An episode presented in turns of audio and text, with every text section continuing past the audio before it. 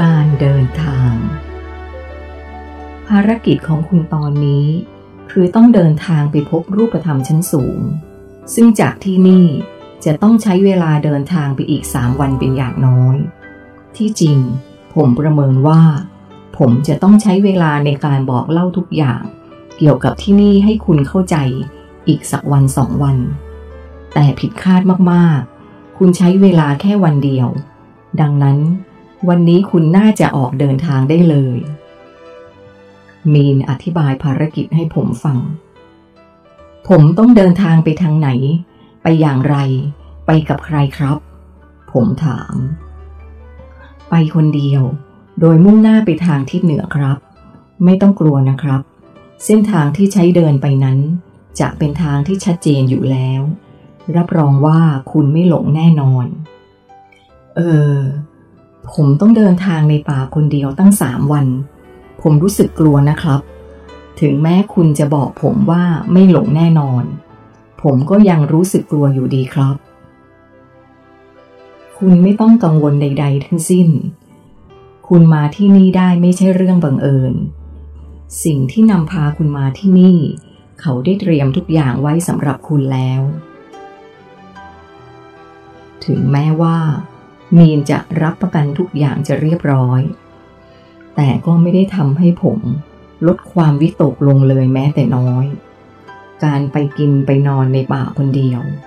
อุปกรณ์ยังชีพก็ไม่มี มีแค่กระติกน้ำกับเป้ใบเดียว ไหนจะสัตว์ป่า เสือ สิง งูแมลงมีพิษ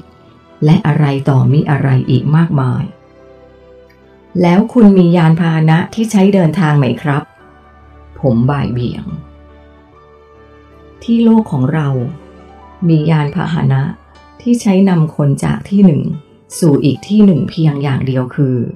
ยานบิน แต่เราจะใช้ในกรณีต้องเดินทางไกลๆเท่านั้น ยานพาหนะอื่นๆก็มีเช่น เวียนรถลาก เราก็จะมีไว้สำหรับขนสิ่งของ เราไม่มีไว้สำหรับเดินทางครับ มีนตอบ ยานบิน พวกคุณมียานบินด้วยเหรอ ผมถามด้วยความแปลกใจ มีครับ เขาตอบ แล้วทำไมไม่เอามาใช้เดินทางในชีวิตประจำวันล่ะครับ เราจะได้ไม่ต้องเหนื่อย ผมถาม ประการแรก ยานบินเหล่านี้มีไว้สำหรับภารกิจสำคัญที่จะต้องเดินทางไกลมากๆ คือ ต้องไกลขนาดข้ามดวงดาวเท่านั้นครับ ประการที่สองพวกเราทุกคนไม่จำเป็นต้องเดินทางไปไหน ถ้าจะต้องไปก็ไม่ต้องรีบร้อน ทุกคนจะมีหน้าที่ทำงานประจำเขตที่ตัวเองรับผิดชอบเท่านั้น เทคโนโลยีของพวกคุณก้าวหน้าถึงขนาดเดินทางข้ามดวงดาวกันแล้วหรือครับ ผมสงสัย ถ้าเปรียบเทียบความก้าวหน้าของเรากับโลกของคุณ ผมว่าเราก้าวหน้ากว่ามากครับ เราจะสามารถเคลื่อนที่ไปไหนก็ได้ ในอัตราความเร็วที่สุด เท่าที่รูปธรรมกายภาพจะเคลื่อนที่ได้ ความก้าวหน้านี้เทียบไม่ได้เลยกับเทคโนโลยีที่พวกคุณใช้กันอยู่ในปัจจุบัน มีนอธิบาย ผมก็แปลกใจอยู่ดีแหละครับว่า ทำไมไม่เอามาใช้ในชีวิตประจำวัน ผมถาม เรื่องนี้มีความแตกต่างด้านระบบการคิดของคนในสังคมโลกของคุณ กับสังคมโลกของผมอยู่มากพอสมควร การสร้างสรรค์นวัตกรรมต่างๆ ที่อยู่บนโลกของคุณ โดยมากไม่ได้คำนึงถึงผลกระทบ ที่จะตามมาแบบรอบด้าน พวกคุณแค่คิดว่า มันได้ตอบสนองความต้องการของคุณเท่านั้น แต่ในพื้นฐานระบบคิดของสังคมโลกผมนั้น แตกต่างกันอย่างสิ้นเชิง การจะสร้างอะไรสักอย่างขึ้นมา เราต้องคิดให้รอบด้านมากที่สุด ว่ามันจะไปสร้างผลกระทบกับสิ่งอื่นด้วยหรือไม่ เอาละอีกหน่อยคุณจะรู้เองว่า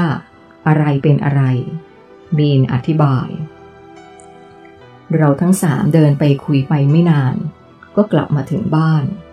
ผมเห็นนาพาเดินแยกตัวเข้าไปหยิบของบางอย่าง ใส่ในห่อผ้ามาให้ผมหนึ่งห่อ นี่ค่ะ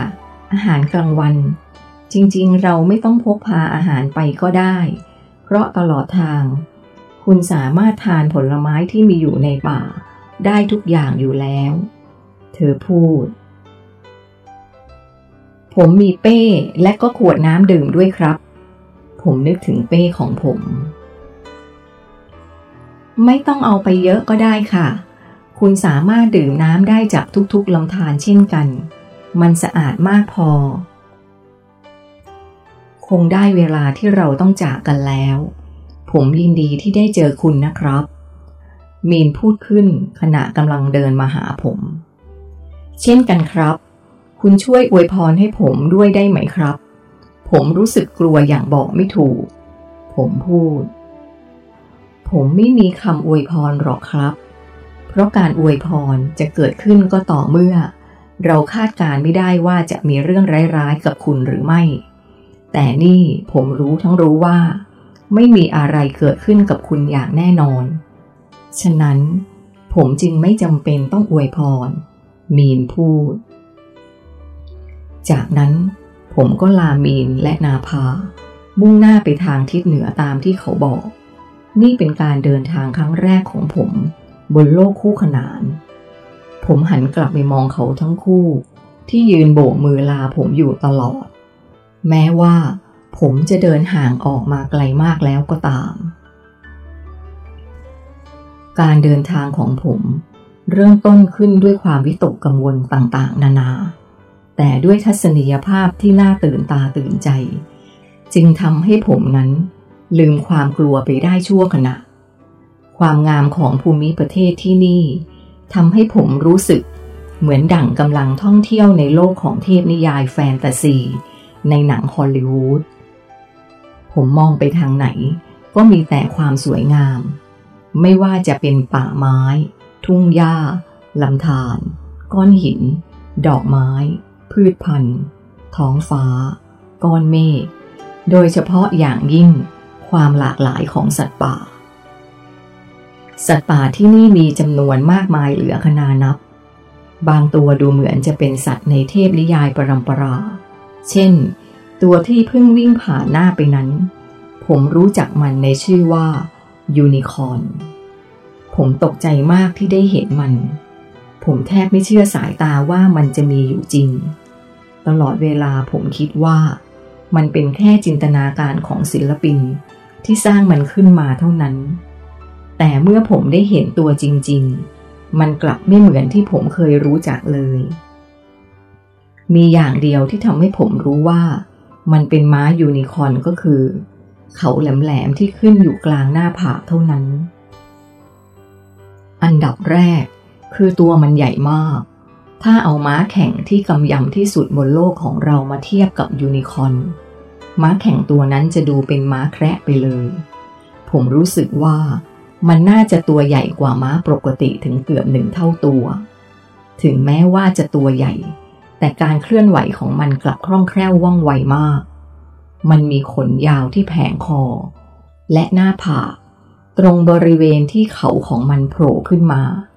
นอกจากนั้น ยังมีขนที่บริเวณปลายขาอีก ขนยาวปกคลุมกีดเท้าเหมือนว่า มันใส่กางเกงขาบาน เวลาที่มันวิ่งจึงดูพริ้วไหว สวยงามมาก ผมเดินไปเรื่อยๆ ผ่านภูเขาลูกแล้วลูกเล่า และก็เป็นอย่างที่มีนเคยบอกไว้คือ ภูมิประเทศของโลกนี้ ไม่มีส่วนไหนเลยที่เป็นรอยแยก รอยหัก รอยยุบ หรือดันตัวของแผ่นเปลือกโลก ลักษณะภูมิประเทศถึงแม้จะเป็นเทือกเขาสลับซับซ้อน แต่ก็คล้ายคลื่นสูงๆต่ำๆสลับไปมาเท่านั้น จึงทำให้การเดินทางไม่ยากลำบากมากนัก ถ้าจะให้นิยามป่าที่นี่ว่าเป็นอย่างไร ผมอยากจะเรียกมันว่าเป็นสวนมากกว่า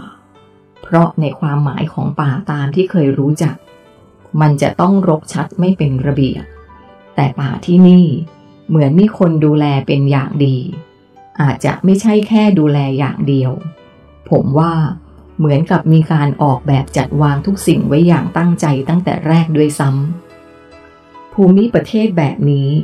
ทำให้ผมนึกถึงภาพในตำนานโบราณ ที่มักจะกล่าวถึงป่าที่มีลักษณะเหมือนสวน ผมว่า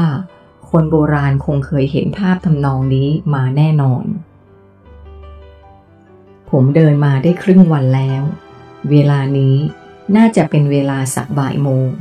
ท้องผมเริ่มส่งสัญญาณว่า ถึงเวลาอาหารแล้ว ทีแรกคิดว่าจะเอาอาหารที่นาพาเตรียมให้ออกมากิน แต่อีกใจก็คิดว่า หรือจะลองกินผลไม้ข้างทางดู เพราะตลอดทางที่ผ่านมา ผมเห็นผลไม้หลากหลายชนิด ทั้งที่เคยเห็นและไม่เคยเห็น แต่ทั้งหมด ล้วนมีสีสันและรูปร่างน่ากินทั้งสิ้น ผมจึงตัดสินใจไปยังต้นที่ดูแล้วน่าจะปลอดภัยที่สุด นั่นคือต้นแอปเปิลมันเป็นต้นไม้ใหญ่ใบสีเขียวเข้ม มีผลสีแดงสดออกอยู่เต็มต้น ผมเอื้อมไปเด็ดมาหนึ่งลูก ลักษณะของมันก็ดูเป็นแอปเปิลเหมือนทั่ว ๆ ไป แต่ผลของมันนั้นใหญ่มาก ผมขอสารภาพว่า นี่เป็นครั้งแรกที่ได้เห็นต้นแอปเปิลจริง ๆ และเมื่อกัดไปคำแรก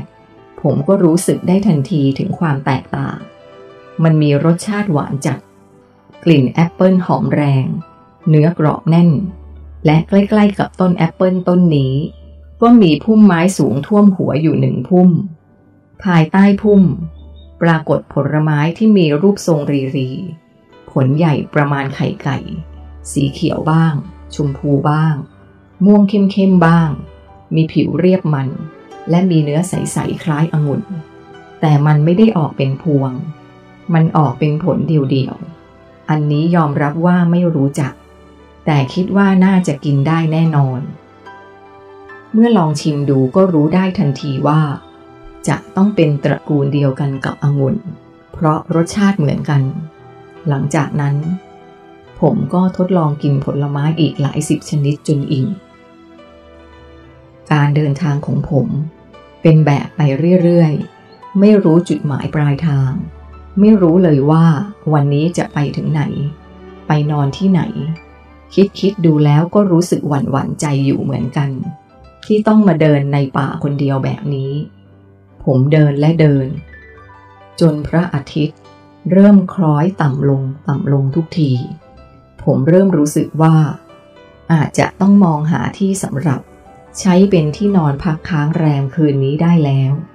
แต่เท้ามันก็ยังไม่ยอมหยุดเดิน ความคิดบอกผมว่า ข้างหน้า น่าจะมีที่ที่เหมาะสำหรับการนอนพักมากกว่านี้ ผมจึงเดินต่อไปเรื่อยๆ